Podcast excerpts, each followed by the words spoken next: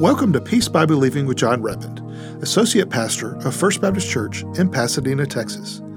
There are times when the pressures and stresses of life pull at us and we feel like we could break. Some people may even feel that life has beaten them so badly that they would say that they were damaged. Today, Jon brings us a message of hope from God's Word for those who have been bruised in life with a sermon, When Our Strings Get Stretched. Now, what I want to do in this message today is to give you four things that you can do. If you're damaged out there in life, or you say, Jon, I just don't feel quite whole, let me give you four things that you can do. Number one, this is so obvious, but we have to begin here. Identify the area where you're not whole. In other words, it's that thing in your life, that, that part about you that you say, I wish this part about me was just different you know, if you're, if you're a person who loses your temper a lot, okay, that's an emotional issue. And so you say, I just wish I didn't always, that I wasn't a hothead or that I didn't lose my temper. Or if you struggle with insecurity, you say, man, I just, I don't feel like I quite measure up. I, I don't feel like I'm as pretty as the other ladies, or I don't feel like I'm as, as on top of things as the other men, or I just, I just, for whatever reason, I don't feel very good about myself as a person. I'm always, I feel very insecure. Or maybe it's anxiety or fear or bitterness. You're just bound with, you just have a bad attitude toward people. You're always saying something bad about somebody else. Maybe you're struggling with depression, or maybe you're just one of those people who say, you know what, I'm just a needy person. I need, I always need somebody around. I, I don't like to be alone. I'm, I'm, I'm, I just have to have people with me. Well, that's, if you're like that, that's not being emotionally whole. So maybe your area is in the emotional realm. Or maybe for you, your area of damage is in the mental, mental realm. It's in the battles in the mind. Maybe you're being defeated by untrue thought patterns. Or maybe you just have defeating thoughts or negative thoughts. You're one of those people. Maybe sometime we all do this where you just are waiting on the next bad thing to happen. And you think, well, I'm going to get this dread disease, or I'm sure I'll die young, or something's going to happen to my kids or my family. We're going to lose our job. Or I'm just, so, so you've got the, all these negative thoughts, and you're just, it's almost like you're a captive to your own thoughts. And instead of you controlling your thoughts, your thoughts control you and you're scared of your own thoughts. And so it can be a horrible thing. And maybe that's your area. Or maybe for you, your area of damage is in the spiritual realm. Maybe you're, you're defeated by guilt, some sin in the past, or maybe lots of sins in the past. You think, man, I wish I didn't had, wouldn't have done all that. And you've asked God to forgive you, and He has, and yet you just feel guilty, and you feel unworthy, and you feel like the, you know, just like the, the worm of the earth, and you just feel so bad about it. Or maybe for you, it's doubt. You just doubt and question everything, or worry. And, and again, I mentioned anxiety. That could be both emotional and spiritual. So identify in that part of you that you wish you could mash a button and make it different. Identify what that is. That's step number one. What is step two? Step number two is you bring that part of your life to the feet of Jesus in prayer. Every one of these people in Matthew 9, that's what they did. They, they went to Jesus with their problem. The paralytic was carried to Jesus. Because, why? Because they viewed Jesus as the, the fixer of that problem, the healer of that disease, the restorer of that damage in your life. So you just bring that, you bring that part of your life to Jesus in prayer and just be honest with him and say, Lord, here's what I'm going through, and God, I'm asking you to change it. Number three, trust Jesus to begin the process of making you whole in that area. So, if for you your deal is fear or anxiety, you bring it to Jesus. Say, God, I don't want to be an anxious, nervous, uptight, stressed out person. I don't want to be like that. God, I don't want to be a fearful person. I don't want to be a bitter person. And so, God, I'm giving that to you, and I'm trusting you that you're going to lift this off of me and that I'm not going to spend the rest of my life like this. Let me give you a scripture verse to write down. One of my favorite, I came upon it again last week preparing this message, but in Psalm 147, just write this reference down. Psalm 147 in verse 3, the Bible says that God heals the brokenhearted and binds up their wounds. Think about that. Maybe for you today, the area of not wholeness is grief. Well, this verse, that's, that's part of life. But it says that God heals the brokenhearted and He binds up their wounds. And so you just begin to believe and, and get your faith up and get your hope up and to believe that Jesus Christ, either immediately or eventually over the process of time, He is going to change this part of my life. I'm not going to spend the rest of my life being a hothead. Not going to spend the rest of my life being nervous. Not going to spend the rest of my life being insecure and feeling like I don't measure up. No, God's about to change that part of my life. That's why when these people came to Jesus, Jesus always said, Do you believe that I'm able to do that? Yes, Lord, we believe. And you say, According to your faith, let it be unto you. If you believe, then you've got it. But if you don't believe, you're going to have to keep living with all that stuff, and it's going to be a horrible way to live. So we have to believe. We have to be believers. And then, number four, begin to live your life as though the healing has already taken place. Now, that's ultimate faith right there. You've put it in Jesus' hands. God, I don't want to be nervous or anxious or bitter or depressed or worried or stressed out or a hothead. I don't want that in my life. So, God, I bring it to you. I ask you to change this part of me, deliver me from this. And not only that, God, I'm trusting you to do that. And so, since I'm trusting you to do it, what I'm going to do, I'm going to go from this place of prayer believing with all of my heart that, you, that this part of my life, I'm going to live as though the healing has already begun. I'm going to take it by faith. And again, I love that story in Luke chapter 17 where those 10 lepers came to Jesus and they asked him to cure them of their leprosy. Now, you talk about damage. If you had leprosy, no synagogue, no temple, no family. You couldn't be close to them. You were defiled, unclean.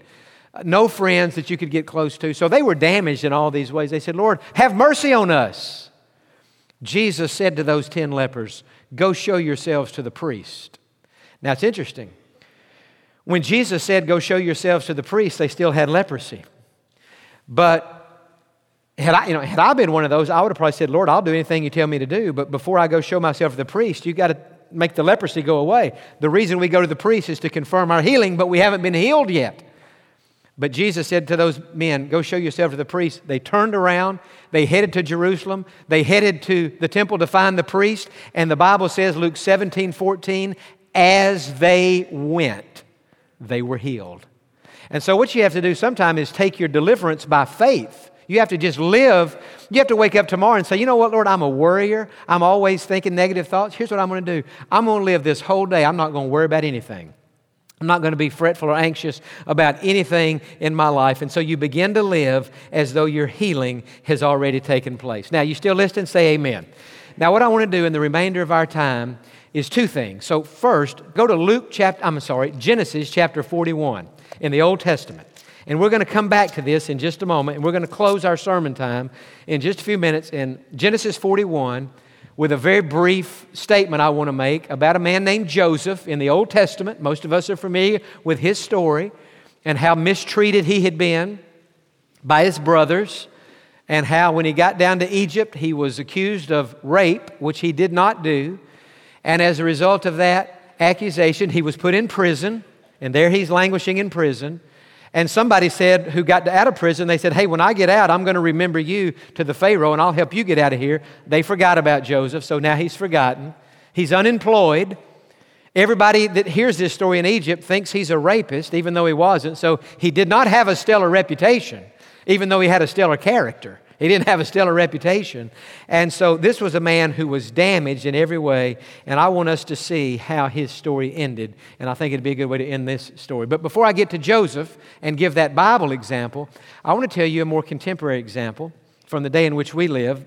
A, a story that I've been following for the last couple of years.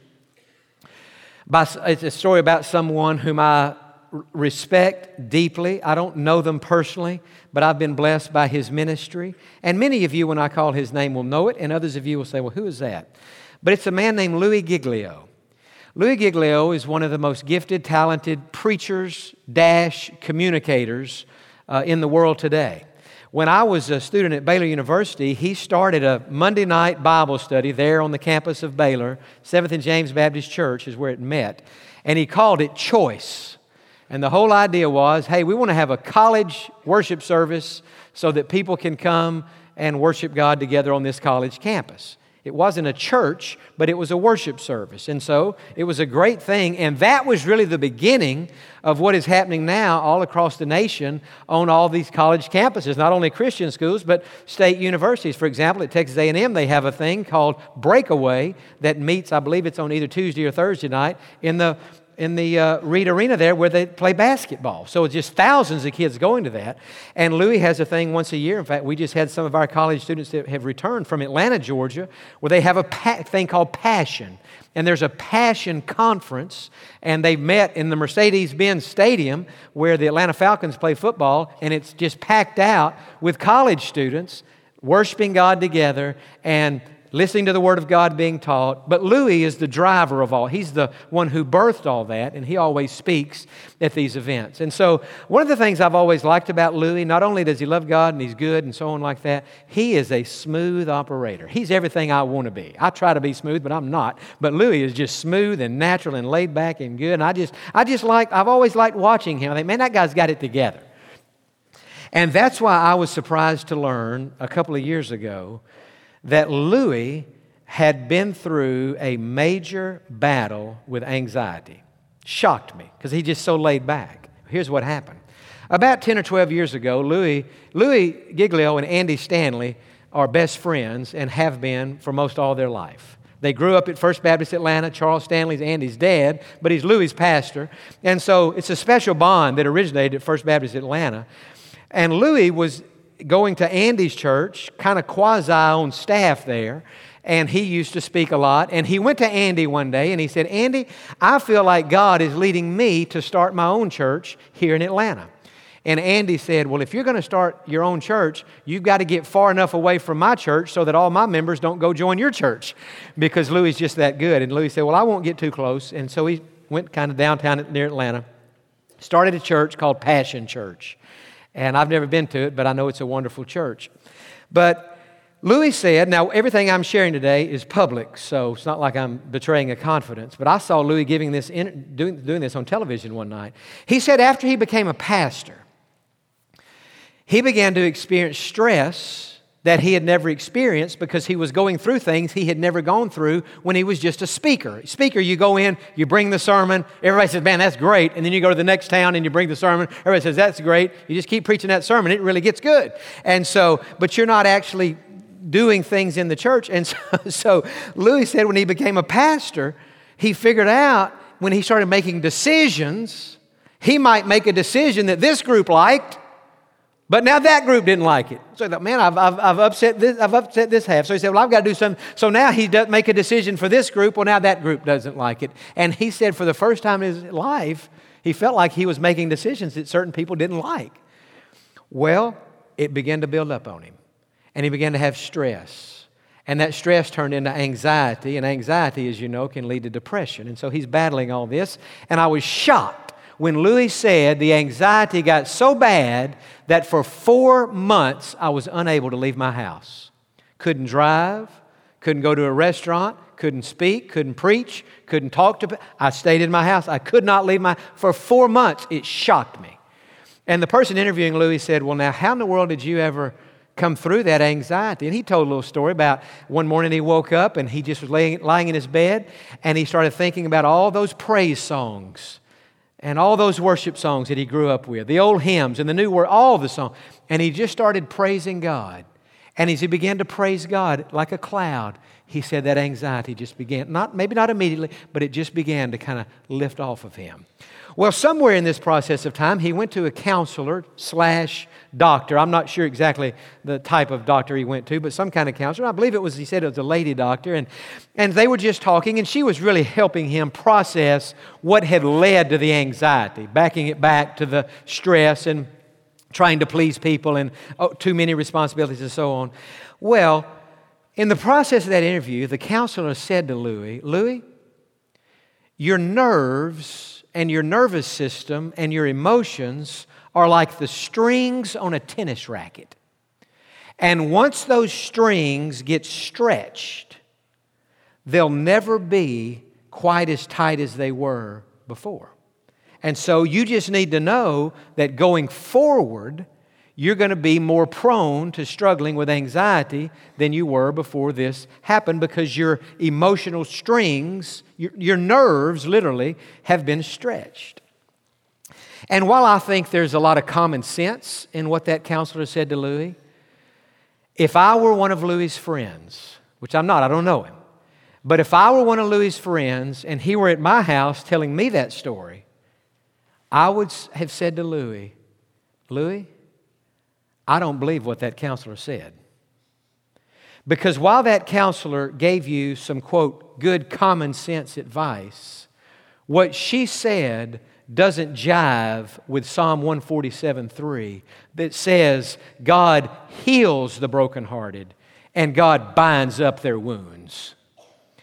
See, I believe that the God we serve is able not only to save us, but when our strings get stretched, I believe that God is able not only to tighten them up almost as good as they were, I believe He's able not only to tighten them up as they were before, I believe that God is able to tighten them up tighter than they were so that when God gets finished with our nerves and our emotions, we'll be even stronger and more stable than we were before we had the problem. And that's what I believe, and that's what I would have told Louis. Because I believe if you just took what that doctor said to him and you just accepted that as fact, you would live your whole life with loose emotions. You would live your whole life damaged. And what did I say at the beginning of the message? A whole person is somebody who's undamaged, even though damage may have taken place in the past. And so you may have had somebody in your life, maybe not a doctor, maybe a spouse or a friend or somebody who has said something like that to you. Well, this is just kind of something you're going to have to battle for the rest of your life. I'm telling you, we serve a God who is able to deliver us from things that we battle with. I had a man in my office yesterday on a Saturday who said to me, Jon, most all my adult life I, I, was an alcoholic. And he said, Eight years ago, God set me free from that demon, and I have not had a, dr- a drink of alcohol, and I've not desired a drink of alcohol in the last eight years. And I said, That's God. Psalm 34, verse 4, David said, I sought the Lord, and he heard me and delivered me from all my fears, all of them. What was David saying? David said, You know, there was a time in my life when I was not whole, I was damaged. I was a timid, fearful person, but I took it to Jesus. I took it to God. And what did God do? He delivered me not from most of, but from all my fears. And now I'm able to live my life with no fear. Now, quickly, the end. Genesis chapter 41, I just recounted the story of Joseph and how his strings had been stretched down in Egypt with all that he had been through. But God brought it full circle. God brought a healing in his life. And in fact, uh, when he was down in Egypt, God brought a girl into his life. And he met that girl and he fell in love with her and he got married. It's a beautiful story. And then they were blessed to have two sons. And so now Joseph, as the father, had the responsibility, along with his wife, but had the responsibility of giving his son, his firstborn son, a name. So, what's he going to name his firstborn son? Probably so far along in life, he would begin to wonder if he would ever even get married, much less, less have kids. Look at verse 51. Joseph called the name of the firstborn Manasseh. You say, well, what's the significance of the name Manasseh? Well, here it tells us For God has made me forget all my toil in all my father's house. So, Joseph, as he's thinking about that and talking to his wife about it, he said, You know, I'd like to name our firstborn son Manasseh. And she said, Now, why do you want to go with that name? He says, Well, I'll tell you why. That name in Hebrew means forgetful. And here's what's happened all the stuff that's happened to me in Egypt, all the pain, the abandonment, the, the uh, people slandering my name, being falsely accused, all these things I've been through, all the pain that that caused me, God has made me to forget all about it. Now, let me ask you this. When Joseph said, God has made me forget all of that, does that mean that Joseph could no longer remember it? Well, obviously, that wouldn't be true because he's talking about it. So he could still remember what, he didn't have amnesia. He could still remember what had happened. Here's what he meant Here's what he was saying He was saying, you know what? I still have a mental memory of everything I've been through, but the pain of it is gone.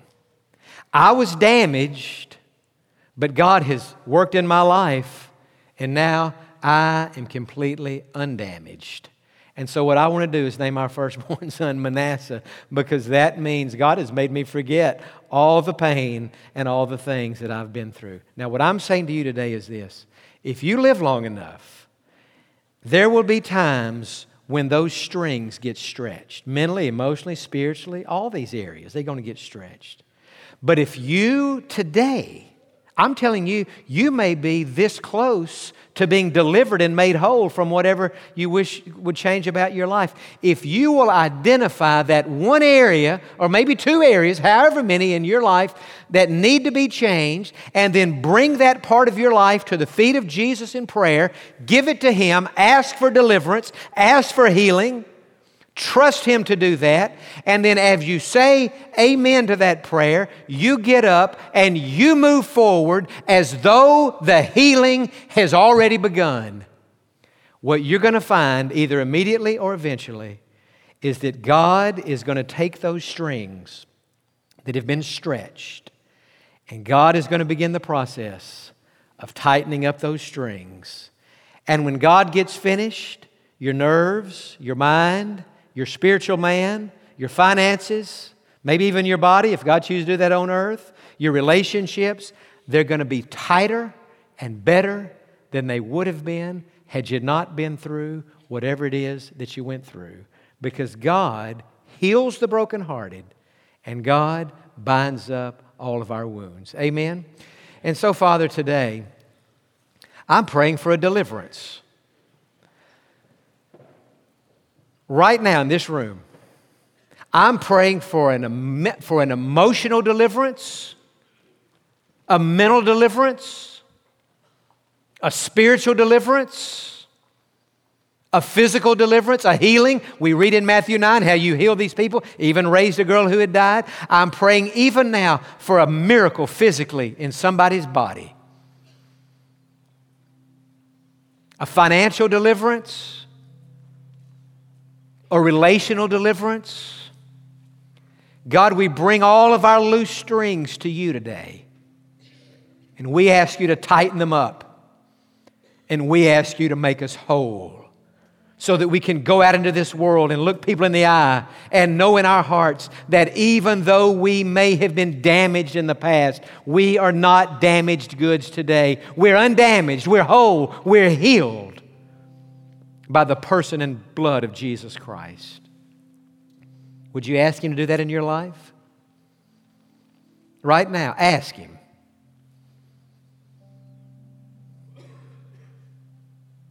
Tell Him you trust Him. And tell Him when you look up from this prayer, you're going to believe that the healing has already taken place, whether you feel it or not. You're going to walk by faith. Others here today, as was true in the first service. In the first service, we had a 30 year old man come to the front, never been to this church in all of his life, and until last week said he didn't even believe in God. Walked down the aisle of this church and said, I do believe in God now, and I want to get saved. And he just got saved about an hour and a half ago in this room. And right now, somebody needs to be saved. Would you pray this prayer, Lord Jesus? Come into my heart, forgive my sins, and make me a Christian. I ask you to save me and I trust you to do it. In your name I pray. And all the people said, Amen amen. We hope that Jon's message, When Our Strings Get Stretched, has been a blessing to you today. You can find this message and many others on our website, www.peacebybelieving.org, under the Broadcast tab. If you would like to grow in your relationship with the Lord, we have some resources that we believe will help you. Simply look for the Booklets tab on peacebybelieving.org. The booklets, How to Have a Peaceful Heart and The Lord is My Shepherd, are great companion studies to go along with Jon's message today.